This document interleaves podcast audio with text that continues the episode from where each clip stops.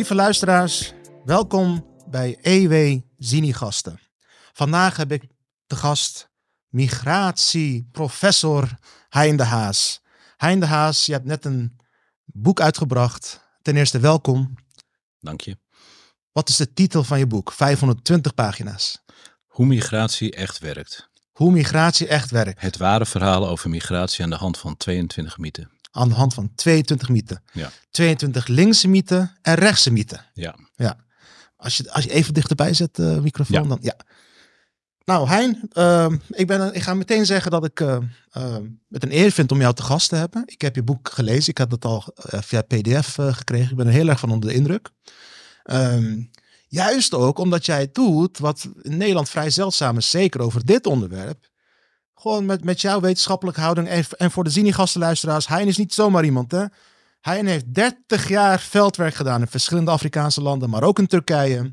Ehm, hij was verbonden aan de Oxford Universiteit, aan de Universiteit van Maastricht en nu aan de Universiteit van Amsterdam. Deze man weet waar, hij het over heeft. En hij doet iets wat in Nederland niet altijd echt wordt gewaardeerd. Namelijk zichzelf zonder aan deze of gene bubbel te verbinden, gewoon het onderwerp migratie tackelt. Hein, Ja. waarom heb je dit, dit is toch wel je magnum opus, waarom heb je dit geschreven en waarom nu? Ik hoop mijn voorlopige magnum opus. Ehm, nee, maar het is, inderdaad, het is inderdaad wel een samenvatting van eh, niet alleen wat, wat ik heb gedaan, maar ik heb ook geprobeerd eh, over thematiek waar ik zelf geen onderzoek heb gedaan, ook de onderzoeksliteratuur eigenlijk samen te vatten. En toegankelijk maken voor een breed publiek. Maar wat mij ertoe heeft aangezet om dit boek te schrijven, was een eh, toenemende ergernis aan de framing van het hele debat over migratie. Dat heel erg eh, ja, in pro- en anti-termen. En ja, enige polarisatie heb je in de politiek nodig, dat begrijp ik. Maar het is zodanig gepolariseerd dat alle nuance eruit wordt geramd eigenlijk. En dat er helemaal, ja, door die polarisatie is geen nuance. En wat je ook heel sterk ziet, is dat zeg maar het pro-kamp de voordelen van migratie heel erg overdrijft. En zeg maar het anti-kamp de nadelen van migratie heel erg overdrijft. En daar kom je als wetenschapper eigenlijk nooit goed tussen. Maar ik realiseerde me ook dat het ook een taak van de wetenschappers zijn om ook buiten die ivoren toren te stappen. Hey, je moet dus die bubbels doorbreken van pro-anti, dat gepolariseerd. Maar ook vanuit de academie denk ik dat het een taak is om uit die ivoren toren te stappen en in toegankelijke taal wetenschappelijke kennis eh, naar een groot publiek te brengen. Want dat zie ik als de taak van de wetenschap. Om eigenlijk ja, door die mythes, door die dingen die we vaak horen in kranten, door politici links en rechts, door allerlei belangenorganisaties, om daar veel kritischer naar te gaan kijken. Dus ik hoop dat het boek daar een bijdrage aan kan leveren. Niet om iemands mening te beïnvloeden, maar wel eigenlijk ons weer met de beide voeten op de grond neer te zetten. Ja. En Merk, merk jij in de, in de Nederlandse academia, zeg maar, eh, dezelfde uitdaging die jij net terecht noemt over het Nederlandse politieke en publieke debat? Eh, hoe, hoe is het in de academia trouwens? eh? Nou, in de academie in het algemeen heb je natuurlijk sterk, als je carrière wil maken binnen de universiteit, word je geacht te publiceren in vaktijdschriften. En dat is niet per definitie iets wat heel erg toegankelijk is qua Ja, ja. betalen, maar ook niet qua taal en manier van communiceren. Dat is een vrij gesloten wereld. Dus je hebt eigenlijk binnen de universiteit niet echt een prikkel om voor een groot publiek te schrijven. Dus je moet echt een stuk tijd vrijmaken voor jezelf. Dus ik heb een zogeheten sabbatical year genomen drie Ja, jaar geleden. ja, ja. Anders had ik dit nooit kunnen schrijven. Ja, Ja. heel goed. hey, Hein, ik zou eigenlijk meteen willen beginnen met, eh, met één mythe bijvoorbeeld. We gaan, we gaan ze niet alle 20, 22 langs, want ehm, dat is zonde voor eh, het publiek. Die moeten gewoon jouw boek eh, kopen en zelf lezen. Wat mij meteen triggerde toen ik jouw boek las was... Mythe nummer twee. Illegale migratie loopt uit de hand. Wa- Waarom is dat een mythe? Hein, ik hoor het de hele dag eh, in Nederland van politici in de kranten, columnisten. Ja. Iedereen is bang voor migratie, illegale migratie. Het land wordt overspoeld. Hoezo eh, is dat een mythe? Nou, dat horen we eigenlijk al 30 jaar door heel Europa. Ehm, en dat, ja, het pu- punt is dat natuurlijk er zijn wel degelijk problemen aan de grens. Het is eh, onzin om dat te ontkennen.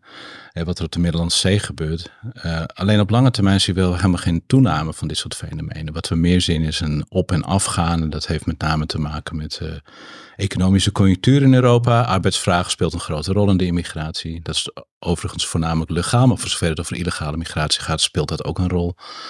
We weten dat veel Noord-Afrikanen op zoek zijn naar werk in Zuid-Italië en in Spanje, wat er ook gewoon is. Uh, en aan de andere kant natuurlijk asiel. En dat heeft heel sterk te maken met het uitbreken van conflicten in de geografische nabijheid van de Europese, Europese Unie. Maar als je op langere termijn kijkt, zie je wel een soort balletje, stuiterballetje op en neer gaan. Als er ergens een crisis uitbreekt, zoals natuurlijk recent Oekraïne en wat verder terug in Syrië. Maar op lange termijn zie je niet echt dat dat toeneemt. Dus zowel wat asielmigratie, dat wil ik even uit elkaar trekken. Ja, ja, uh, ja. Asielmigratie is wat anders dan illegale migratie. Want wat is het verschil? Nou, het is een fundamenteel mensenrecht om asiel aan te vragen. Dus er bestaat niet zoiets als een illegale asielzoeker. Uh, illegale migratie is het ongewenste grens over, ongevraagde grens oversteken. Uh, niet om asiel aan te vragen, maar inderdaad bijvoorbeeld op werk naar zoek te gaan uh, in, in, in Europa. Dus dat zijn wel twee verschillende fenomenen, worden vaak door elkaar gehaald. Ja. En de grootste pieken zijn, zien we eigenlijk met asiel, met name met het uitbreken van conflicten. Met Syrië ja, natuurlijk en recentelijk Oekraïne. Ja, en die illegale migratie, dat dus niet asiel is, dat, zijn, dat is qua aantallen ongeveer gelijk, zeg je? Of qua percentage van de totale migratie? Nou ja, dat is heel moeilijk natuurlijk precies te weten. Alleen, ik heb bijvoorbeeld, om, om toch een orde van grootte idee te geven. We krijgen natuurlijk het beeld, en het heeft ook een beetje met de mediabeeldvorming te, te, te maken. We zien natuurlijk heel vaak beelden van hele dramatische beelden. En ik snap ook wel dat er aandacht voor is van bootjes en mensen die sterven aan de grens. Alleen er wordt wel eens vergeten dat, om nou een voorbeeld te geven, hè, de, de 9 van de 10 Afrikanen die naar Europa komt, komt legaal met een paspoort en Wat? een visum. Huh? Ja. Zeg dat nog eens, Hein? 9 van de 10 Afrikanen komt legaal naar Europa. Legaal. Ja. Maar dat zien we dus niet. Maar we worden toch overspoeld, dacht ik. Dat hoor ik van de met name rechtse politici. Nou ja, het is natuurlijk gedeeltelijk iets wat moeilijk te beheersen is. En daar kunnen we misschien straks nog wel op ingaan waarom het zo moeilijk te beheersen blijkt te zijn. Maar overspoelingsretoriek is niet, niet, niet gerechtvaardigd als je kijkt naar de aantallen. Er gaan bijvoorbeeld eh, per jaar 2 tot 2,5 miljoen migranten legaal naar de Europese Unie. Er gaan trouwens ook wel weer veel terug, maar ik Mm. concentreer me even op de instroom. Mm. Dus dat als de EU een land zou zijn, Ja. komen er elk jaar 2,5, 2 tot 2,5 miljoen legale migranten binnen. En dat heeft met name met economische conjunctuur te maken. Daar zitten schommelingen in. Dus als het goed gaat met de economie, komen er Ja, meer. ja. Slecht gaat, komen er minder, gaan er meer terug. Ja, er is een component illegale migratie die is groter in Zuid-Europa. Maar in Noord-Europa hebben we daar ook mee te maken. Als je bepaalde sectoren kijkt, is het soort publiek geheim dat daar natuurlijk ook ongedocumenteerde werken. Wat is dat in Nederland bijvoorbeeld? Welke Nou, we hebben geen precies percentage, maar voor heel veel Europese landen wordt het geschat op 5 tot 10 procent van de migrantenbevolking. Dus je zit weer tegen die 10 aan, Ja, tussen de ja. 5 en de 10. Dat is heel lastig om dat precies te weten, maar in, in die orde van grootte, ik gaf ook net aan, hè, 9 van de 10 Afrikanen. En natuurlijk, de meeste migratie bijvoorbeeld in Nederland komt gewoon van binnen Europa. Dat is per definitie legaal. Ja. Dus dan, kun je, al- dan heb je al een idee, dat gaat hier over relatief kleine aantallen. Niet dat dat geen probleem is, maar ik denk dat het altijd belangrijk is om dingen in juiste proporties terug te brengen. Asiel hetzelfde verhaal. Hè. Op, op de wereldbevolking weten we dat 3% een internationaal migrant is. En van die 3% is weer 10% een vluchteling. 0,3% van de wereldbevolking Ja. is een vluchteling. En dat gaat wel op en neer met het eh, opkomen en aflopen van conflicten. Maar dat is over de afgelopen 40, 50 jaar eigenlijk heel constant gebleven, dat percentage. Ja, en dat, dat, dat, dat weet je ook echt overtuigend en in heldere taal eh, uit te leggen in je boek. Ehm, maar hoe komt het dan toch? En in, in Nederland, ik denk dat we dat ook weten uit allerlei eh, peilingen en statistieken die ik eh, zelf ook al eh, heb bestudeerd vanaf de eind jaren tachtig eigenlijk al. Ja. Een significant deel van de Nederlandse bevolking schommelt tussen de 50% en de 80%. En dat hangt ook van, ook van de vraagstelling af. Ja. Maar een signi- significant deel van de Nederlandse bevolking is gewoon structureel één bang voor eh, immigratie. Met name voor, voor eh, ja, laten we het een beetje bij de naam noemen, niet blanke immigratie. En een significant deel van de Nederlandse bevolking heeft toch het gevoel dat we worden overspoeld. Of dat eh, nu tegenwoordig wordt het, wordt het begrip omvolking eh, gebruikt. Ja. Heb je enig idee van waar, waar komt dan die angst vandaan? Nou, eh, twee dingen. Ik, ik denk dat er een gedeelte, dat komt door de politieke retoriek zelf en de mediabeeldvorming, die heel erg in de soort hyperventilerend narratief heeft, dat heel erg sterk aanzet voor politiek gewin. De andere kant van het verhaal is natuurlijk, je kunt zeggen, ja, 3% van de wereldbevolking is een internationaal migrant. Dat is op wereldniveau zo. Dat is natuurlijk heel abstract. Als je in een bepaalde wijk woont, in een bepaalde stad, Ja. of je woont vlakbij een asielzoekerscentrum, dan is dat natuurlijk groter. Dan wordt het heel erg uitvergroot. En wat vanuit Europees perspectief wel uniek is. Hè, dus het is niet zo dat wereldmigratie uit de hand loopt of dat illegale migratie uit de hand loopt. Dat is eigenlijk stabieler dan je zou denken. Maar vanuit een lange termijn perspectief is het vanuit West-Europees perspectief wel voorstelbaar ehm, dat die perceptie bestaat, zeker in, in plekken waar veel migranten concentreren. En wel om de volgende redenen. Het zijn de afgelopen 4,5 eeuw, 5 eeuwen eigenlijk ehm, voornamelijk Europeanen geweest die de rest van de wereld hebben bevolkt. Ja.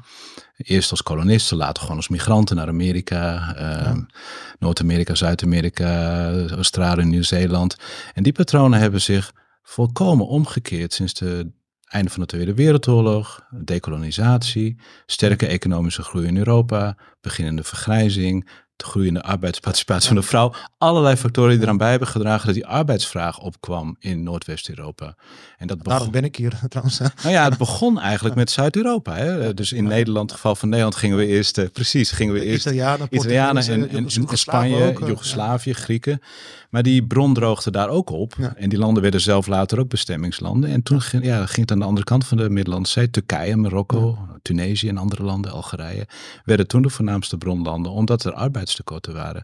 En in die tijd werd de migratie heel anders georganiseerd. Dat was veel meer gereguleerd door de overheid. Dat waren wervingsakkoorden tussen de Nederlandse overheid, de Turkse Mijn opa overheid. en mijn vader die zijn, die hebben echt een soort van eh, medische check gehad. Van, van top tot teen. Voordat Ja. ze En dat toen, komen. Toen had de Nederlandse staat daar nog veel meer grip op. En, nou sindsdien hebben we de grip op migratie totaal uit handen gegeven.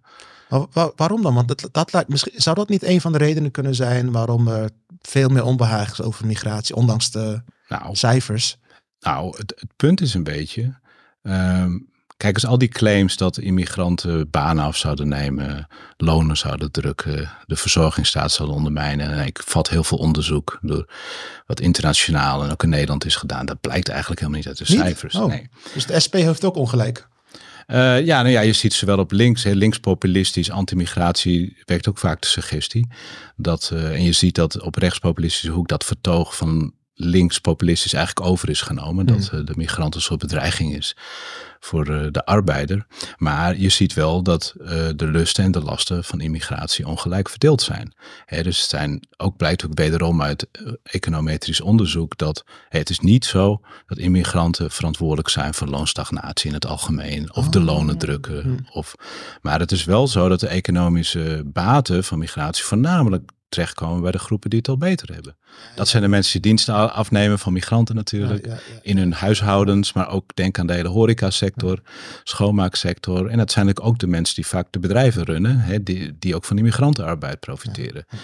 En de laagst verdienenden, zeg mensen die op of net boven het minimumloon winnen, die, die, die winnen heel weinig economisch bij migratie. Dat zijn ook natuurlijk dezelfde mensen, trouwens vaak ex-migranten of Ja. kinderen van migranten, die precies in die plekken wonen waar migranten zich typisch concentreren. Bijvoorbeeld meer recentelijk Oost-Europeanen. En je hebt bijvoorbeeld die problematiek in Den Haag in bepaalde wijken. Nou, Hein, dat vond ik eh, echt een van de sterkste punten in jouw boek. En ja, waar ik, eh, ik ben zelf heel, nog steeds wel heel links en zo, maar daar is echt wel een blinde vlek voor. In, aan, met name aan de linkerkant van de Nederland- Nederlandse politiek. Mensen zoals mijn eh, opa en mijn vader, zeg maar, die stemmen gewoon. Er zijn ook heel veel mensen die gewoon wilden stemmen. Met een islamitische afkomst tegenwoordig. Wist je dat? Met name de wat, wat ouderen. Nou ja, Precies om de reden die jij zegt. Zij, zij zien zichzelf bedreigd door immigratie. Nou, het is een heel typisch fenomeen dat ex-migranten zich tegen nieuwe migranten. Ja, ja, ja, op- ophaalbrugfenomeen. Dat is historisch eh, zo. Het is eigenlijk een teken van heel geslaagde integratie, zeg ik altijd. Eigenlijk wel. Want je gaat je identificeren met, hè, als Nederlander inderdaad. Maar eh, alle gekheid op een stokje. ehm, even terugschakelen. Dus die overspoelingsretoriek klopt gewoon niet als je naar de cijfers kijkt. Maar wat ik wilde, wat ik dat verhaal nog even af wilde maken waar we mee waren begonnen, is dat ehm, het natuurlijk voorstelbaar is dat na de dekolonisatie zijn natuurlijk eh, mensen van buiten Europa ook naar West-Europa gekomen. Het is niet zo dat nou in aantallen migratie nou zoveel hoger is. Er zijn ook eerdere periodes geweest in heel veel Europese landen Ja. waar er hoge immigratie was. Maar van buiten Europa is natuurlijk het aandeel wel toegenomen. En daar kun je wel bij voorstellen dat dat tijd nodig heeft gehad voordat mensen daaraan wenden natuurlijk. Ja. En dat dat op lokaal niveau ja, tot gevoelens van vervreemding kan leiden, dat is natuurlijk volstrekt voorspelbaar. Het rechtvaardigt alleen geen- helemaal geen, eh, geen eh, overspoelingsretoriek, want dat zet bevolkingsgroepen tegen, tegen elkaar op en dat is ook helemaal niet gerechtvaardigd. Maar je kunt op lokaal niveau, ja, als we asielzoekers heel erg concentreren op één plek en jonge mannen jaren laten wachten in een procedure, is dat eigenlijk vragen om problemen. Ja, en eh, ehm, dat, dat spreekt me op tot mijn volgende vraag. Want die, de- deze twee punten die je net noemt, terecht. Ja. Ehm, punt 1, de, de baten van immigratie wordt ongelijk verdeeld. Dus de, de, de, de, de, de Nederlandse arbeidersklasse heeft er veel minder baat bij dan de. Dan de dan Ik wil zeggen de laagstverdienenden echt hoor. Ja, de laatst verdiende. Laat, ja, ja. Ja, ja. En eh, hoe heet het? Eh, en het tweede punt dat je maakt van eh, zonder, zonder ervoor te zorgen dat eh, ja, nieuwkomers van buiten Europa niet in ghetto's eindigen, dan vraag je lokaal misschien wel om problemen, omdat mensen zich vervreemd voelen. Wat, wat zou jij doen aan die twee uitdagingen, als jij het voor het zeggen had? Nou, ik vind dat je als overheid verantwoordelijkheid moet nemen voor mensen die je toelaat. En we, we dreigen eigenlijk het gastenbeide scenario te, te herhalen. Ja, onder, de, onder de illusie dat het allemaal tijdelijk is. Een, een running joke onder migratiewetenschappen is, er is niet zo permanent als tijdelijke migratie. ja, mijn opa zal ook terugkeren, Ja, zogenaamd. eh. En wat ze er eigenlijk mee willen aanduiden, niet dat niemand teruggaat, maar als je grote groepen arbeiders toelaat uit het buitenland, eh, blijft, er altijd, blijft er altijd mensen hangen, eh, vervestigen zich, worden verliefd. Eh, het, het is bijna onvermijdelijk, zeker als de kinderen in het spel komen. De Zwitserse, schrijver Max, Max Frisch heeft dat prachtig samengevat. Toen schreef hij over Italianen in Zwitserland. Het werd toen als een enorm probleem gezien in de jaren zestig. Die schreef van, we wilden arbeiders, we kregen mensen. Dat vind ik prachtig samengevat. ja, ja, ja. Hè, we hebben zelfs productiefactoren. En dat is geen links-rechts verhaal. Wat we wel eens vergeten zijn. Als je teruggaat naar de jaren 60, toen die wervingsakkoorden afgesloten waren, waren de vakbonden en PvdA waren de grootste tegenstanders daarvan. Ah. Het waren de grote industrieën en ook eigenlijk rechtse partijen die dat destijds meer gepusht hebben. Want dat, ja, Oh, rechts was toen voor ma- zogenaamd massa-immigratie. Nou ja, dat, dat massa-immigratie-etiket, dat deel ik niet. Nee, want, eh, maar goed, ja, als je het zo te framen. Ja. Nou ja, maar de, de systematische import van Ja. arbeidskracht uit het buitenland is natuurlijk een recept voor permanente vestiging. En toen zijn er een aantal, ik denk onbedoeld, dat is niet allemaal bewust zo gegaan, ongelukkige besluiten genomen, waardoor eigenlijk de permanente vestiging alleen maar is aangemoedigd. Want wat we ook weten uit de migratiewetenschap, want wat ik eigenlijk doe is migratieprocessen bestuderen. Hè? Hmm. En ik probeer te begrijpen hoe werkt inderdaad migratie, vandaar de titel van mijn boek. En je ziet heel vaak dat beleid wat vanuit de heup schiet, niet echt goed nadenkt. Zo, heel vaak heeft dat eh, eh, eh, perverse effecten, heeft contraproductieve effecten. Kun je daar een voorbeeld van geven? Ja, dus wat je heel vaak ziet, nou, ik kan wel een heel concreet voorbeeld noemen, wat ik zelf vrij goed ken. Voor 1991 eh, konden Marokkanen vrij naar Spanje, hadden geen visum nodig. En er was toen volop werkgelegenheid in Spanje. Dus Marokkanen die gingen de straat van Gibraltar, dat is een 20 kilometer of zo, die gingen Ja, daar ja. met de veerboot. Die hadden dan een gapjaar, noem ik het altijd maar, op zijn Marokkaans. Die gingen dan wat tomaten plukken, wat werken, ook gewoon een goede tijd hebben. Gewoon jonge mannen, soms vrouwen. En daarna gingen ze weer terug met wat zakcentjes of wat spaarcentjes om bedrijfje te beginnen, te trouwen, huis. En niemand zag brood om in Spanje te blijven. In 1991 werd het Schengen-visum eh, werd dat ingevoerd en eh, Spanje moest daarin mee. En dan moesten natuurlijk al die Schengen-landen gezamenlijke afspraken maken. En Spanje wilde helemaal niet een visum voor Marokkanen, want het kwam ze wel goed uit, die pendelmigranten. Maar op het moment dat dat visum werd ingevoerd, was ook de start van de bootmigratie die we nu zien. Dat is 1991. Hè, dus we zijn Dus eigenlijk. juist door de grenzen dicht te doen, bleven mensen permanent. Zeg, zeg ik dat goed? Nou, er zijn twee dingen gebeurd. In het geval van Spanje is heel interessant. In het verleden is dat in zekere zin ook met de zogeheten gastarbeiders gebeurd, hoewel dat niet illegaal was. Maar wat je dus eigenlijk ziet sinds 1991, is dat eh, de Marokkanen die al in Spanje waren, zoiets hadden wij blijven. Want als ik terug ga, dan kan ik misschien niet nog een keer. Ja, omdat de grens dicht is. Ja, Ja, en dat werkt de familiehereniging eh, in de Wauw, hand. Dat betekent dus voor elke arbeidsmigrant kwamen er misschien wel drie, vier extra. En er bleef natuurlijk arbeidsvraag in Spanje, want die economie draaide als een tierenleer in de jaren 90 en 2000. Met name in de landbouw en in de bouw. Marokkanen die alsnog wilden, die gingen een smokkelaar betalen. Dat is vaak een, Ah. een visser, een, een visser die hun aan de andere kant van de zee overbracht. Maar als je eenmaal 500 of 1000 euro, wat heel veel geld is voor Marokkaanse begrippen, hebt betaald aan zo'n smokkelaar, ga je ook niet meer terug. Ja, En nu heeft Spanje meer dan 1 miljoen eh, permanent gevestigde Marokkanen. Wauw. Dat is heel interessant, Hein. Ja, dat is interessant. Dus ja. als, als hè, ik, vat, ik vat het in mijn woorden samen.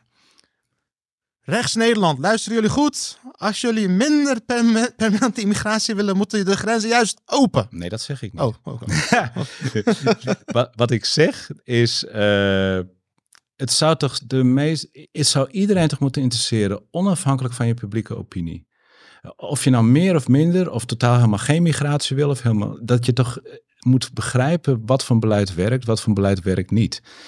En als de inflatie eh, uit de hand giert, zoals uh, vorig jaar, dan vragen we ook aan economen of het CPB, wat zouden we moeten doen? Nou, economie is ook geen, sociaal, eh, geen exacte wetenschap, het is een sociale wetenschap. Maar we hebben wel een idee. Misschien die rentestand wat omhoog bijvoorbeeld. Hè? Uh, je zou ook zo met migratie om moeten gaan. Dat gebeurt niet. Nou, omdat het, migratie wordt niet als proces begrepen. Migratie is een proces van als migratie zeg maar, natuurlijk is migratie een proces van komen en gaan. De meeste migranten die komen, gaan ook weer. Dat weten we uit onderzoek. En je moet dus die hele circulatie begrijpen. Hmm. En je moet dus ook begrijpen wat nou het effect van een beleidsmaatregel op die circulatie is. En als je dus uh, een paar ingrediënten hebt, en die ingrediënten zijn eigenlijk dat als je al een behoorlijke migrantengemeenschap in een land hebt en de oorzaak van migratie blijft in stand, arbeidsvraag bijvoorbeeld, mhm. hebben die opeens het invoeren van een grensbeperking heel vaak een circulatie doorbrekend effect, waardoor je die permanente vestiging alleen maar in de, in de, uit de hand lokt. En in Groot-Brittannië na de brexit hebben we om die reden ook recordmigratie bereikt. Hm. Legaal, hè? Uh, Verenigd Koninkrijk heeft een half miljoen netto immigratie vorig jaar. Dat is een absoluut record voor de Verenigd Koninkrijk. Dat is niet zozeer vanwege brexit, maar het is niet zozeer ondanks brexit, maar eigenlijk vanwege, vanwege brexit. Omdat al die Oost-Europeanen bijvoorbeeld, die er waren, toen hebben gezegd, nu blijven we, nu vragen we verblijfsvergunning aan. Is dat ongeveer hetzelfde wat er, wat er 1991 in Spanje gebeurde, eh, toch? Wat je, wat je net beschreef. Ik noem dat ondoordachte beleidsmaatregelen. Je zou dat beter over na moeten denken hoe je dat invoert. En als je van de een op de andere dag, hè, dat is ook met de gastarbeiders eigenlijk gebeurd, uh, de zogeheten gastarbeiders, dat, die werden inderdaad als gastarbeiders gezien. En even terugkomen op problematiek waar je het eerder over had en gevoelens van, uh, gevoelens van vervreemding en marginalisatie en, en segregatie. Uh, want die vraag stelde je denk ik eerder is dat de overheid eigenlijk nooit de verantwoordelijkheid heeft genomen. We hebben ons te lang aan de illusie vastgehouden dat die mensen ooit weer weg zouden gaan. In het begin zagen we ze niet. En nu zien we ook hele groepen niet meer niet in de samenleving die allerlei nuttig werk verrichten. Ja, daar kwam natuurlijk in de jaren tachtig massawerkloosheid bovenop. En een overheid die eigenlijk wegkeek van de problemen die al aan het ontstaan waren. Dat, dat klopt, Hein. Maar toevallig omdat ik hier een boek, niet zo'n dik als die van jou, over heb geschreven. Wat, wat er in Nederland wel gebeurde was 1983 de eerste uh, beleidsnota ja. over die gastarbeiders die bleven, dat hadden ze toen wel door. Ja. En ik citeer het letterlijk uit. En het was een breed gedragen sentiment in de Nederlandse politiek. Gewoon letterlijk, wij, dus de Nederlandse overheid, ziet religie als het belangrijkste instrument voor emancipatie voor de, uh, voor de nieuwkomers. In een land dat aan het seculariseren was, dat aan het onzuilen was, het gevolg was, en dat dat is gewoon een feit. Uh, vanuit dat idee uh, is sindsdien, en het gebeurt nog steeds, zijn de meest reactionaire, extreemrechtse, fascistische, islamistische clubs uit het land van mijn opa, die zijn naar Nederland gehaald. Alle subsidies gekregen, uh, alle faciliteiten. En je kunt nog steeds, je kunt nog steeds korting krijgen bij sommige zorgverzekeraars als je lid bent van, um, van Milli Gurish. Dat is een fascistische club. Ja. Dus wat, wat ik daarmee wil zeggen is, ik denk dat Nederland willens en weten segregatie heeft gestimuleerd onder het mom van multiculturalisme. Laat ze maar lekker apart in eigen hokje zitten. Nou, Daar hebben we geen last van. Eh, ja, er werd aan de ene kant wel erkend. Mensen zagen dat ze ook niet meer teruggaan. Maar we hebben denk ik, de Nederlandse samenleving heeft ook heel lang over gedaan om die groepen echt als voorwaardig lid van de samenleving te nou, Precies, dat is mijn punt. Ja. Ik zie het meer als repressieve tolerantie. Een vorm van, ik vind tolerantie heeft ook een hele dubbele laag, want het wordt vaak in Nederland uh, positief opgevat. Maar dat betekent ook, je mag je eigen keer in je gang gaan, maar je zult nooit echt Nederlander worden. Precies. Die dubbele kans zit er ook aan. Dus het is uh, inderdaad, die tendensen zijn versterkt, bedoeld, onbedoeld. Kun je een heel lang verhaal. Trouwens, door de hele politieke breedte. Dat wil ik ook wel even ja, zeker, zeker. Is, uh, Zelfs als de VVD had een multicultureel beraad nee, het in die het werd volop gesteund door het CDA. Die natuurlijk heel ja. voor eigen, een eigen kring was. Dat was breed gedragen in Nederland. Maar dat had ook wel te maken met het toch blijven wegkijken. Het toch niet inzitten. Want een heel groot probleem is natuurlijk massawerkloosheid geweest. En dat weten we uit internationale literatuur. Langdurige werkloosheid is het recept voor sociale marginalisatie. Dat heeft ook een heel negatief effect op kinderen. En, dat leidt, en, en ook ja. op de molen van, van, van de xenofobe politiek, toch? Die kunnen dan makkelijk uh, migranten of maar, maar ik zeg, geven. Ik zeg, de, ja natuurlijk, de politiek heeft zijn verantwoordelijkheid niet genomen. En je ziet nu natuurlijk wel in de derde, vierde generatie, dat gaat allemaal al veel beter. Maar we hebben in dat, dat, dat, opzicht, dat, in dat opzicht hebben wij een generatie eigenlijk uh, te lang gewacht. En ik voorzie uh, soortgelijke problemen met arbeidsmigranten die ook in onze samenleving, dat vind ik de grootste probleem nu, is dat we weer een hele groep aan het wegdenken zijn. Welke groep is dat? Laaggeschoolde arbeidsmigranten die overal in Nederland aan de slag zijn. Uit, uit Oost-Europa? Uit, uit Oost-Europa, maar, maar, maar, maar ook, ook, ook uit andere werelddelen. Latijns-Amerika, de Filipijnen, En wat gebeurt, wat gebeurt er nu? Waar, waar maak je je zorgen om? Nou, er is weer een groep in Nederland die, en dat zagen we tijdens COVID ook, buitengewoon essentiële arbeid verricht. Hè? Van, van, eh, van de tuinbouw tot de zorg, tot de kinderoppas, tot de schoonmaak, tot de hele horecasector. Gaat u maar door. Ehm, en dat weten we allemaal, dat noem ik een soort publiek geheim. Hm. Die betitelen we in de politiek als kansarme migrant, maar iedereen weet dat die mensen aan het werk zijn. En meeste overigens wel met papieren, maar ook heel veel zonder papieren. Nou, kan je een voorbeeld geven? Ik heb studenten die doen veel onderzoek naar, uh, naar uh, Filipijnse en Braziliaanse huishoudens in Nederland. Nou, in de grote steden is grotendeels afhankelijk, niet alleen van die nationaliteiten, maar onder meer ook van die nationaliteiten, die dat werk uitvoeren in hm. Nederland. En iedereen weet dat eigenlijk. Ah. En um, dat is iets waar we totaal geen bereidwilligheid hebben om daar iets aan te doen. Omdat iedereen eigenlijk wel begrijpt. wordt dat oogluikend gedoogd ook door, uh, door de autoriteiten? Of, ja, er, is, er, is, de, de, de, er zou geen enkel maatschappelijk draagvlak zijn als de vreemdelingenpolitie de huizen van individuen ging binnenvallen om te verifiëren of, of jouw werker of werkster wel verblijfspapieren heeft. Ik geef maar even een voorbeeld. De kans uh, om door de arbeidsinspectie inspectie te worden vervolgd voor het in dienst nemen van, uh, of het uitbuiten van arbeidsmigranten of het in dienst nemen van uh, ongedocumenteerde migranten is ontzettend klein. is, is, dit dan niet wel een voorbeeld van illegale immigratie die toch lonen drukt van, van, de, van de legale nee. autochtone, zeg maar wat... Uh, Nee, dat blijkt, Arbeider, er is heel veel onderzoek naar gedaan. Omdat die, die migranten nemen banen in die, uh, die Nederlanders, uh, mensen die hier geboren zijn, gewoon niet meer willen doen. Ja, ja, en uh, daar is heel goed onderzoek naar gedaan. Dus dat verhaal, ze vullen inderdaad vacatures af. Ze komen op vacatures af. Dat werk is nodig, dat weet iedereen. Vraag me naar de horeca in Amsterdam. Praat maar met ondernemers. Uh, dat, dat weten we. En dat is denk ik de gro het grootste makken van het huidige politieke tijdsgevricht is de volgende. En het is een heel duidelijk dilemma. Het, is heel, het zijn twee politieke tendensen die je niet met elkaar kunt verenigen. Aan de ene kant hebben we de laatste 30 jaar gezien. En dat is door het hele politieke midden gesteund. Een algemene politiek van economische liberalisering. En het liberaliseren ook van arbeidsmarkten. Dus overheid hebben heel veel controleinstrumenten over de arbeidsmarkt het handen gegeven. We zijn ver af van die wervingsakkoorden. Het zijn nu privé. We hebben eigenlijk aan de private sector dat uitbesteed. De wervingsbureaus, er zijn er duizenden in Nederland. Die recruteren migranten.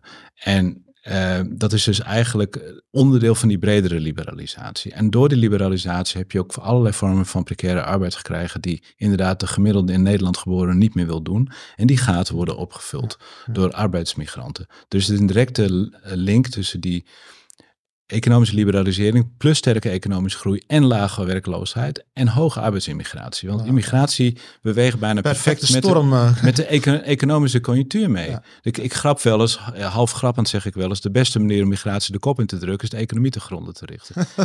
maar dat is ook zo. Je ziet, als je een grafiek tekent van uh, economische groei en netto immigratie, die lijnen volgen, als je, als je de vluchtelingen eruit haalt, dat is ongeveer 10%, maar alles wat met arbeid en zo te maken heeft, dat correleert bijna perfect. Ja. Uh, ja, er moet wel een poolfactor zijn, toch? Voordat je je huis en haard gaat verlaten en naar een ander land. Uh, die poolfactor is veel belangrijker dan we denken. Daar hebben we het eigenlijk nooit over. We doen alsof het allemaal oorlog en conflict is en, en armoede. Dat is ook alweer een ingewikkelde verhaal. Maar helemaal even op die arbeid. Nou, dit is tendens 1. Economische liberalisatie, liberalisatie, sterke economische groei. Dat hebben we met z'n allen allemaal gewild. Dat levert een hoge arbeidsvraag op, die niet alleen maar hier vervuld kan worden. En dat trekt arbeidsmigranten aan. Overigens uit de eerste plaats de Europese Unie, maar in toenemende mate ook van hmm. buiten de Europese Unie. Want die arbeidsbronnen zijn aan het opdrogen in Oost-Europa op dit moment. Ja. En aan de andere kant willen we minder immigratie. En je kunt niet allebei hebben. Nee, toch? In mooi Nederland, je kunt mooi Nederlands, je kunt niet de kool en de geit sparen. Nog het is een, die ken niet, niet. Je kunt niet de kool en, en de, geit, sparen. Dat betekent je kunt niet het ene wel willen en het andere niet. Dus een keuze voor een open, welvarende markteconomie met een sterk geliberaliseerde arbeidsmarkt is impliciet ook een keuze voor hoge immigratie. Ja. Maar hoe serieus zijn, zijn politici die dat zeggen? Want het zijn toch vaak politici aan de, aan de liberale, economisch-liberale hoek die dat, uh, die dat zeggen. Nou, wat heel interessant is hier is dat uh, we hebben onderzoek gedaan in Oxford. Een heel groot project hebben we beleid gemeten. We hebben 6500 hmm. migratiebeleidsveranderingen in een database gegooid. We hebben ze gecodeerd. wat goed. Ja, ja, ja, we hebben gekeken. Ik wilde wel eens meten of nou rechtse regeringen strenger beleid voeren dan linkse regeringen. Spannend. En wat kwam eruit? Geen enkel verschil. Ze zeggen maar wat voor de bühne, toch? Nou, wat je ziet, en, en politicologen hebben daar ook wel interessante dingen over geschreven, is dat zowel links als rechts van binnen gespleten is over migratie. Ja. Ik ga het even schetsen. Ja. Links is gespleten tussen de klassieke vakbondsvleugel, die eigenlijk vrij vijandig tegenover arbeidsmigratie staat. En aan de andere kant, ik noem het meer de humanitaire, liberale, eh, ja, Ja. het idee van mensenrechten en, en er moeten vluchtelingen. De bakfietshoek, laten we het even zo noemen. De bakfietshoek. Ja, dus hè, dat, dat, dat sentiment. Ehm, en aan de rechterkant zie je een, een, een, een enorme ook gespletenheid. Aan de ene kant heb je de cultureel conservatieve hoek, die migratie toch vaak als een, toch een soort bedreiging ziet voor de Hmm. identiteit en cultuur. Maar aan de andere kant natuurlijk de bedrijvenlobby, die van met Ja. name ook sterk is in, in De rechtse partijen. GNO-NCW, die zegt, Ja. die zegt openlijk, hè, moet er meer, meer migratie Dus je krijgt een soort strange bedfellow coalition, zoals we dat mooi noemen, tussen, tussen het bedrijfsleven en, en humanitaire linkse mensen. En aan de andere kant tussen vakbonden en cultureel conservatieven. Dus, en dat loopt dus dwars door de partijen Ja, heen. ja. En dat verklaart gedeeltelijk waarom het ook altijd compromispolitiek is geweest. En er worden inderdaad van de buren hele harde dingen geroepen. Je ziet bij links wel eens dat men softer roept dan men doet. En op rechts zie je wel eens dat men harder roept dan men doet. Want in de praktijk is er geen enkele bereidwilligheid om die deurtjes dicht te gooien. We hebben in Nederland ook de afgelopen decennia het migratiebeleid liberaler gemaakt. Dat hebben we ook gemeten.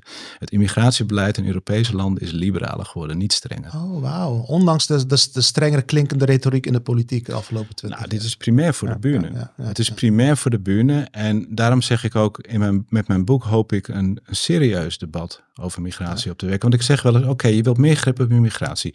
Dat vind ik helemaal geen illegitiem standpunt. Ja, als je je niet verlaagt tot racistische ophitserij, vind ik dat je dat, die mening, dat is prima. Ik bedoel, als je zegt, er zijn te veel immigranten, oké, maar dan moet je ook wel kijken, wat voor beleid hebben we daarvoor Nee, nodig? Hein, die, die slaat hier volgens mij, dat is volgens mij de crux. Eh, dat is ook mijn frustratie. In Nederland is, is, dat, is dat debat nog mogelijk in Nederland. Ik, ik, ik weet nog dat het met de geschiedenis van de verzuiling te maken heeft, maar in dit land moet je zeker op dit thema, moet je of, of bij deze secte horen of bij die secte.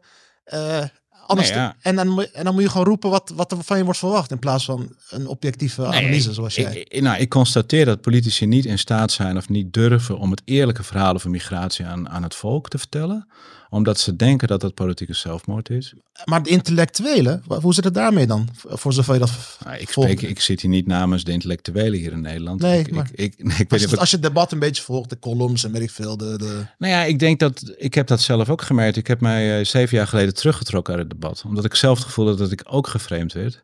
En ik denk, dat wil ik niet meer. ja, dat is erg hè? Ik wil niet meer in die Je framing. krijgt zoveel haatpennen. Had je daar had je last van, toch? In die tijd. Ja, maar ook dat ik denk, dat is vaak alleen maar haat op een basis, basis alleen maar omdat jij socioloog aan de UvA bent, heeft mensen conclusies al getrokken. Ja, en dat kan ik eigenlijk niet serieus nemen. Ik denk, ja, ik probeer juist een verhaal te vertellen waar ik zeg, zowel links als rechts vertelt verhalen over migratie die vaak niet kloppen. Ehm, politici hebben een enorme angst om de waarheid te benoemen over migratie. En ik, ik kan je ook wel vertellen wat die waarheid is. Die waarheid is dat is dat migratie tot op hoge mate niet weg te denken is. Dat is er altijd geweest, zal er altijd zijn.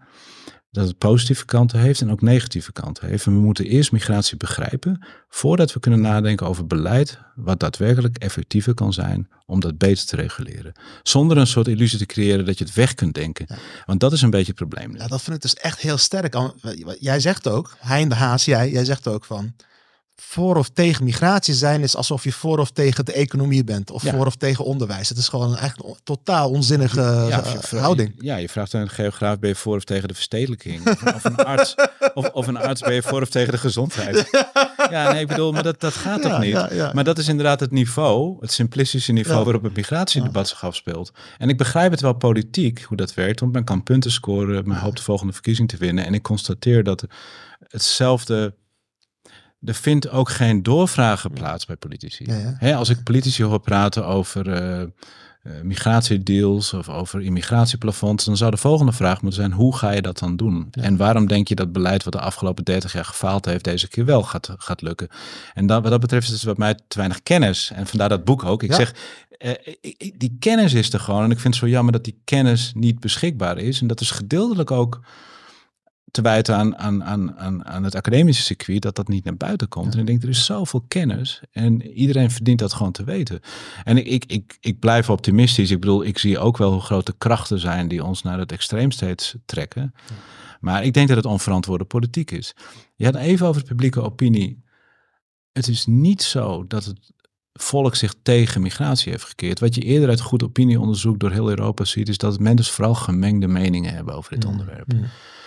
Mensen maken zich zorgen. Als je op tv dingen ziet over ja, mensen die op, op weilanden, in weilanden slapen, of inderdaad overlast, of mensen die sterven, of uitbuiting van, van arbeidsmigranten, natuurlijk hebben mensen zorgen. Als media daar nog een schepje bovenop doen, Hmm.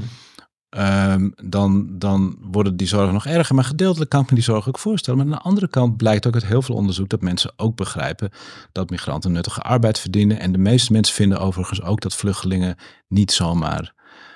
Op straat moeten slapen. Ja, dat en dan kun je een hele lange discussie hebben, hoe los je dat dan op? Maar de meeste mensen hebben nog wel iets van medemenselijkheid. Ja, ja. en naaste liefde. Ja, zeker. en dat gaat ook niet over simpele links-rechts grenzen. Ik was afgelopen januari eh, was ik in eh, de grens in El Paso, de grens met Mexico en de Verenigde Staten. Hm. Er waren hele conservatieve eh, groepen die daar migranten hielpen. Ja, Ook vaak vanuit religieuze overtuiging. ja. En dat past soms niet 1, 2. Ja. Dat konden soms mensen zijn die op Trump stemden. Maar wel vluchtelingen hielpen.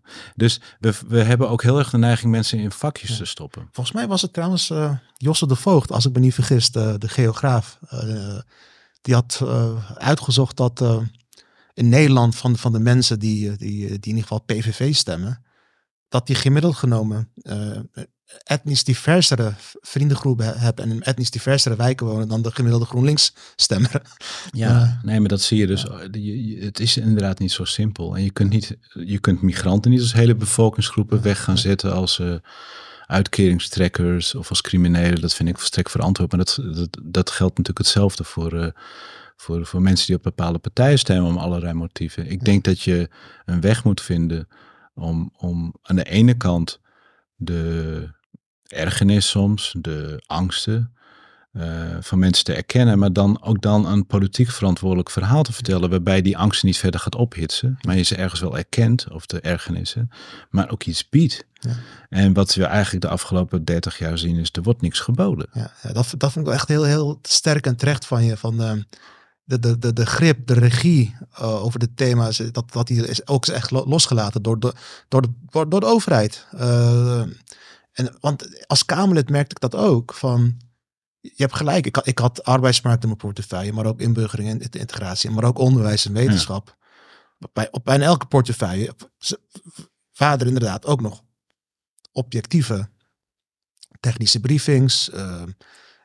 Wetenschappers, eh, experts die gewoon even vertelt hoe het zit. Maar bij migratie eigenlijk helemaal niet. Het is wat we altijd. Nee, dat is, dat is frappant. ja, Het- ja, het- het- mijn boek is ook een pleidooi voor de migratiewetenschap. Dus jongens, er is, een, er is kennis. Ik wil niet voorschrijven wat jij moet denken, maar het biedt je wel handvaten van ik wil meer of minder of andere migratie. Vind ik allemaal prima, maar dan moet je ook wel denken wat voor beleid. Hè? Als we. Dat doen we toch ook bij economische voorstellen. Ja, precies. En hoe financier je dat? Hoe doe je dat? Hoe werkt dat uit? Ehm, en dat is nogmaals geen exacte wetenschap, maar je ziet nu eigenlijk dat, dat het vanuit de heup schieten vaak is. Symboolpolitiek, beloftes die heel, dat beloftes waarvan elke expert weet die niet helemaal uitvoerbaar zijn. Nou, da- daarom zou ik ook willen zeggen van ehm, ook de, de mensen die nu luisteren, die, die in de media werken, ook in aanloop naar de verkiezingen op 22 november, eh, eh, vergeet niet Hein de Haas ook te benaderen. En vraag door En, vooral. do- en vraag door aan politici. En lees, lees het boek. Hoe heet jouw boek ook alweer, Hein? Hoe migratie echt werkt. Hoe migratie echt werkt. We hebben niet veel tijd meer, maar als je het goed vindt, wil ik nog één of twee mythes van je behandelen. Prima. Van je 22 ehm, mythes. Links en rechts zeg ik. Links en rechts, ja. Ja. Je, dat is echt eh, heel, moe- heel moedig van je, Hein. In Nederland houden ze niet van mensen die vrij denken. Dus die, dat, dat doe je goed. Is dat zo? Nou, echt, trust me. Klimaatverandering zal tot massa-immigratie leiden. Ja. Jij zegt dat dat een mythe is. Maar Ja. als oud GroenLinks Kamerlid lid ben ik dan wel een beetje eh, beledigd bijna. Want dat is toch wat wij, wat wij al die tijd... Nou, wat je Oh, eigenlijk geloof. ziet, eh, ik zal uitleggen waarom die mythe niet klopt. Maar dit haakt wel even aan bij een eerdere thematiek. Zegt iedereen spant het massa-migratie-thema voor zijn karretje. Extreem rechts doet dat. eh, gematigd rechts doet dat. Links doet dat. En ook de klimaatactivisten doen dat. Eh, de vluchtelingenorganisatie van de VN die gaat ook een beetje onzorgvuldig met de eh, cijfers om, zodat die toename veel erger lijkt dan die Eh, is. leg dat eens uit. Wat, wat doet de UNHCR eh, met de Nou, cijfers? die, die, die riep een paar jaar geleden dat er 100 miljoen ontheemden in de wereld waren. Ja, dat is ook wel zo. Maar dat is als je internationale vluchtelingen daar opeens de in, in binnenlands ontheemden bij gaat optellen. Oh. En dat zijn er drie keer meer. Dus er is wel een toename ongeveer van 20 naar 30 miljoen of zo. Maar het, het, het schoot opeens het Ze dak uit. ze gingen opeens eh, anders rekenen en dat dan... eh, Ja, en dat begrijp ik wel. Dat zijn dus organisaties die willen aandacht trekken. Dus dan lees je weer in de krant. Er zijn meer vluchtelingen dan ooit in de wereld. Er zijn meer migranten dan ooit. En die organisaties doen dat om, om, om aandacht te trekken. En maar Maar het is toch niet eerlijk? Ik bedoel, eh, Nou, als rechtsstaat zou doen met, met cijfers, dan, eh, dan, dan zou nee, maar dat is niet een kwestie van links of rechts. Het is, het is institutioneel. Of ja, eh, ja. Ik snap het wel vanuit de organisatie, maar op langere termijn is het denk ik niet verstandig. Het, en, en maar even over die klimaatproblematiek. Allereerst, klimaatverandering bestaat, is echt en is een groot probleem. Dus wat ik ga zeggen mag nooit een excuus zijn om daar iets aan te doen. Ik wil mijn positie er even duidelijk maken. Ja. Want ik heb wel eens gemerkt dat klimaatontkenners wel eens met mijn argumenten Ja, dat krijg je ook in Nederland. Ja, ja, dus dat, even, eh, dat even heel duidelijk gesteld. Dus die zorgen deel ik volledig. Ik denk dat we spelen met vuur. Klimaatmodellen zijn nooit perfect, maar we moeten geen risico's nemen die we eigenlijk niet zouden moeten willen nemen. Dus de wetenschappelijke twijfel die over dit systeem nog altijd bestaat, moet niet als excuus genomen worden hier niks aan te doen. Want dat is een heel groot probleem. Dat gezegd, dat te koppelen aan massa-immigratie is wederom een voorbeeld van being right for the wrong reasons. En ik kan het wel uitleggen. Ehm, Klimaatfactoren zijn maar een van de factoren die een rol spelen in migratiebeslissingen. Dus niet een soort directe link. Wat we weten van heel goed wetenschappelijk onderzoek over bijvoorbeeld het effect van overstroming of droogtes op migratie is dat dat eh, korte afstand is. En in me- verreweg de meeste gevallen tijdelijk. Als mensen zich permanent op een andere plek moeten wonen, graag zo dicht mogelijk bij huis. Hmm. En het is al helemaal onwaarschijnlijk dat dit tot grootschalige transcontinentale migratiestromen gaat leiden, omdat eh, alleen al vanwege het feit dat migratie duur is. Er is een soort misvatting dat armoede de grootste oorzaak van migratie is. Als je om je heen kijkt in de wereld, zijn het de middeninkomenslanden. Nou ja, Turkije is een mooi voorbeeld, of Mexico of Marokko. Dat zijn bepaald niet de armste landen ter wereld. Dat zijn de kampioenen emigratie van de wereld. Niet voor niets. Het zijn vaak de lagere middenklasse uit midden, middeninkomenslanden die het meest migreren in de wereld. Want die hebben net iets meer geld, net iets meer mogelijkheden, net meer iets connecties. De grootste slachtoffer van, slachtoffers van eh, klimaatverandering, zeg verdroging of overstromingen, zijn de mensen die helemaal niet weg kunnen. Ja. Dat heb ik met Hurricane Ja, Katrina ja, gezien in, ja. in New Orleans. Het waren Afro-Amerikanen zonder auto's die in de armste wijken waren, die de voornaamste slachtoffers waren. Die komt er niet terecht inderdaad. Nee, dus dat neemt de zorgen over dit soort eh, problematiek niet. eh, milieudegradatie, overstromingen, droogtes op zich niet weg. Alleen als je daar daadwerkelijk over bezorgd bent, zou je het meest zorgen moeten maken over die mensen die vast komen te zitten. Ja, ja. Dus die, daar is laatste, Helder, ja. laatste jaren gelukkig ook wel meer kritische geluiden uit de wetenschappelijke gemeenschap gekomen. Maar het komt eigenlijk omdat hele simpele modellen over migratie worden losgelaten. Waar we bedenken, nou ja, meer droogte, meer migratie. Maar het kan zelfs tot minder migratie leiden. Oh. Er is onderzoek gedaan eh, naar droogtes bijvoorbeeld in Burkina Faso, een land in West-Afrika. Eh, en dat bleek tot minder lange afstandsmigratie te leiden. Want in slechte jaren hadden boeren de middelen helemaal niet. Want het, als jij met je familie in de stad wil gaan wonen, of laat staan in een ander land, in, in Ivoorkust, wat een belangrijke migratiebestemming binnen Afrika is, heb je gewoon geld nodig. Ja, Migratie en ja, investering. Klopt. Dus wij hebben een soort beeld in Europa dat het een wanhopige vlucht uit ellende is. Dat is dan neem ik meteen een andere mythe mee. En maar die kun, je- kan ik daar wel aan koppelen. Dat is in het algemeen niet klopt, zo. Je hebt natuurlijk wel een klein contingent vluchtelingen, maar waarvan de armsten De- ook de niet weg kunnen. Zijn niet in staat om te vluchten. Nee. Dat, was trouwens eh, niet direct gerelateerd, maar dat- tijdens de holocaust was het ook zo. De allerarmste joden konden niet, niet weg. Uit, eh, Nee, maar dat zien we altijd. Ja. Dus hey, ik, ik herinner me met de Syrische vluchtelingencrisis dat toen verontwaardiging was dat sommige Syrische vluchtelingen een iPhone en een Hugo Boss pak aan hadden. Ik zeg, maar dat, dat is helemaal geen criterium bij het, bij het bepalen of jij een vluchteling bent. Ja. En we zien natuurlijk dat die kleine groep vluchtelingen die veel verder weet te komen, dat zijn natuurlijk vaak mensen die uit de relatief betere Ja. klasse komen, uit de herkomstlanden. Maar dat neemt niet weg dat dat echte vluchtelingen kunnen zijn. Maar goed, dat hele beeld van massale volksbeweging, daar is geen enkele reden voor vanuit de wetenschappelijke gronden. Maar dat neemt niet de zorgen over klimaatproblematiek Ja. weg. Alleen je ziet dat van links tot rechts. Iedereen spant migratie voor zijn karretje. Echt hè? Dat is, eh, ik, ik, ik, eh, dat, is dan, dat wordt dan mijn laatste vraag aan jou, eh, Hein. Ja. Ehm, want je hebt ook in verschillende landen gewerkt natuurlijk. eh 30 jaar lang bezig geweest met dit thema. Als je zou kunnen vergelijken, ik zeg maar bijvoorbeeld het publieke debat in, in Engeland. Is die, meer, is die meer of minder, ehm, hoe zeg je dat, sectarisch? Dat zijn mijn woorden dan. hè? Zoals in Nederland. Want in Nederland is, ik, mijn mening is, ik vind, ik vind het zo sectarisch geworden in het land. Dat inderdaad, als je je nek uitsteekt en je vertelt een genuanceerd verhaal, wordt of je verhaal gekaapt of je wordt voor, deze of geen bubbel uh, uitgescholden.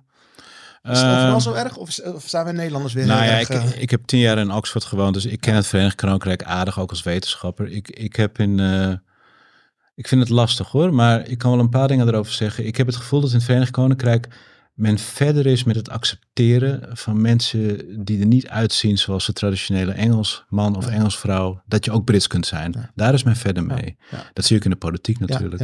Daar is men echt verder mee. Ook een veel groter bewustzijn van institutioneel racisme, wat in Nederland tot voor kort nog bijna ontkend werd. Dus ik Ja. denk dat men daar veel verder is in, in, in, in, in Groot-Brittannië. Maar de polarisatie is daar wel heel erg groot. Ja. Ja, het is ook veel meer een klassensamenleving. Maar je ziet dat de polarisatie rond migratie nog veel erger is. Eh, dus eh zowel Braverman gisteren had het over migratie, dat een essentiële bedreiging zou zijn voor Oh, het Verenigd. Koninkrijk. Nou, dan is er inderdaad voor Nederland nog wel hoop, eh, relatief. Nou, ik denk dat het goed is dat in Nederland weer een discussie is over gelijkheid en ongelijkheid. En ik denk dat je een discussie met migratie moet koppelen aan die discussies. Hoe ga je met arbeiders om? Hoe ga je met lage inkomens om? En ik denk dat je die discussie moet koppelen. Want natuurlijk steeds meer minderheden en migranten doen juist dat werk wat eh, de witte Nederlander eh, niet meer wil doen. Ja. En, ehm, maar er zijn ook witte Nederlanders eh, die lager opgeleid zijn, die weinig verdienen, die inderdaad hetzelfde soort werk doen en in dezelfde buurt wonen. Dat is niet een zwart-wit verhaal. En daar duidde je misschien net ook op, dat eh, we over die grenzen heen moeten gaan stappen. En ook meer weer moeten denken in termen van ongelijkheid, bestaanszekerheid. Nou, dat in die zin.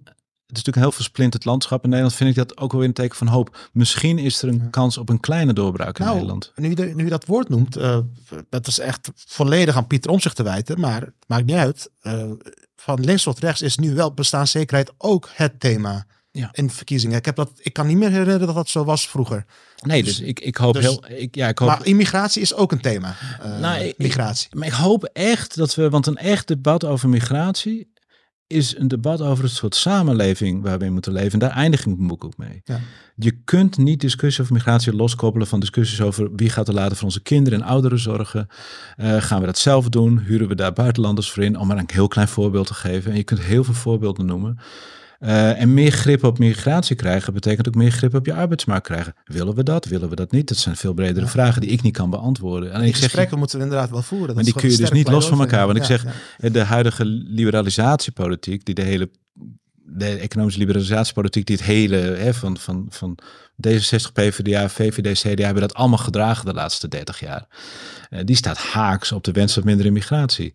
En dat kan ik wel zeggen vanuit wetenschap. Wil je dus meer grip krijgen op immigratie, zul je ook meer grip moeten krijgen op je arbeidsmarkt. Willen we dat? Dat is een heel ander debat. Dat is niet aan mij. Maar ik duid wel, als je dat Als je dat niet voert, dan heb je het eigenlijk helemaal niet over... eh, nou ja, je kunt wel zeggen dat je dat meer, meer grip op wil krijgen. Maar als je dus niet serieuze maatregelen wil nemen die die grip echt vergroten.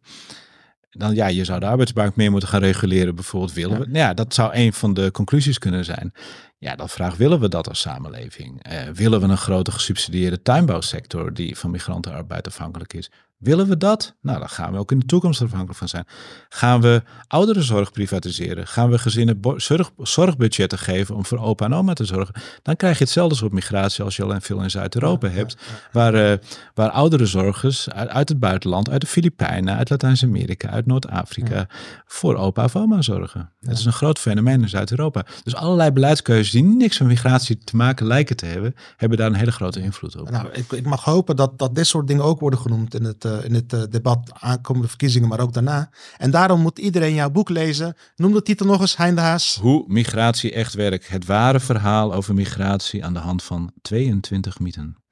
Dankjewel Hein, ik vond het een superleuk gesprek. Graag gedaan. En eh, laten we ervoor zorgen dat je binnenkort weer langskomt. Eh, misschien vlak voor de verkiezingen, maar vlak daarna. Want we moeten ook, we moeten ook het beleid dat er aankomt, moeten we vormgeven.